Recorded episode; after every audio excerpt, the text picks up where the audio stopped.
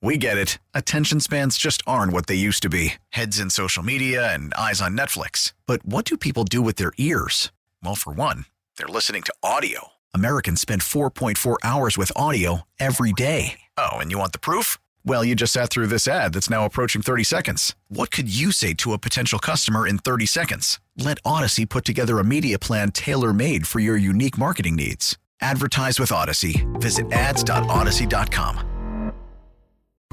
The top stories from across the New York tri state from the WCBS 880 Newsroom. This is the All Local. As expected, the House has expelled Long Island Congressman George Santos. The vote was bipartisan, 311 to 114. More from WCBS's Marla Diamond. One of George Santos's supporters, Florida Republican Byron Donalds, said the vote made a mockery of the institution. I'm very frustrated. And I've tried to talk to some of my colleagues on the side about it, about this is not what we should be doing. He should have his ability to go into, into court and, and get, have that be done.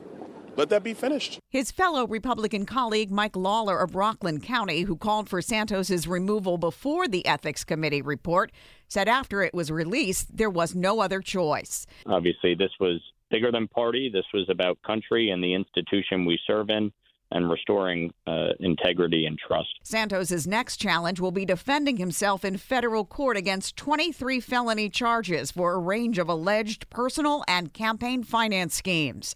Marla Diamond, WCBS 880 News. Some of George Santos's former constituents are sounding off on his historic ouster from the House. Constituents in Queens, like Charlie Stone, weren't surprised by the vote to expel and, in fact, approved of it. I think it's great. Cheaters don't prosper. George Santos has had two offices, one in Jericho, which is Nassau County, the other in Douglaston, Queens. And Mark Woolley, who's been running the office, says the doors are still open.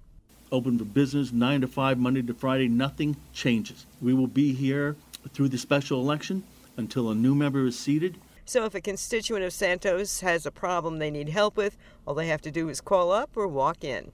Santos still must deal with the 23 count federal indictment. It charges him, among other things, with wire fraud and money laundering. In Douglaston, Queens, Carol D'Auria, WCBS 880 News. Mayor Adams is trying to raise $500,000 for his legal defense fund as the FBI investigates his 2021 campaign fundraising. His campaign attorney tells the Post the trust has been established and it will begin accepting donations soon. Adams created the fund two weeks ago to cover his attorney fees. The mayor has not been charged in the probe. No one in his campaign has been charged either. FBI agents did seize the mayor's cell phones and raided the home of his top campaign fundraiser. New York City is now getting help from the state and the federal governments with new processing centers to get more asylum seekers work permits. WCBS's Mac Rosenberg got a tour of one of those centers at John Jay College. It's a maze of cubicles, desks, offices, and lots of paperwork that makes up this intake center, which is unique because migrants get help filling out everything and then they submit it to the federal government, all here. But make no mistake, it's a long day. Here's City Hall Policy Advisor Ann Chang. Prep maybe takes like 90 minutes, two hours. Obviously, if you are doing your family, it would take longer. Um, and then folks are you could move you know over to here to your biometrics that same day. Biometrics meaning pictures and fingerprints. So this is also where most migrants will get their first federal IDs. The city has sent out 16,000 of these applications for federal approval. It still has 66,000 asylum seekers in shelters. At John Jay College, Mac Rosenberg, WCBS 880 News. The four month old nurses' strike at Robert Wood Johnson University Hospital may finally be over. The hospital announced this afternoon it has reached a tentative deal with the nurses union. The nurses walked out on August 4th, demanding better pay, benefits, and better nurse to patient ratios. Neither the hospital nor the union is sharing details of this new tentative deal, and union members will still have to vote on it. Now, time for WCBS 880 weather. And that rain continues to advance eastward. It is now covering just about, oh, I'd say, the the uh, western quarter of Connecticut and uh, most of Nassau, and has made its way into Suffolk. Yep, western Suffolk now too. The rain is mostly on the light side, but there are some heavier patches of rain right over the city. In fact, on back through portions of Morris County, Somerset County too, also down the Jersey Shore.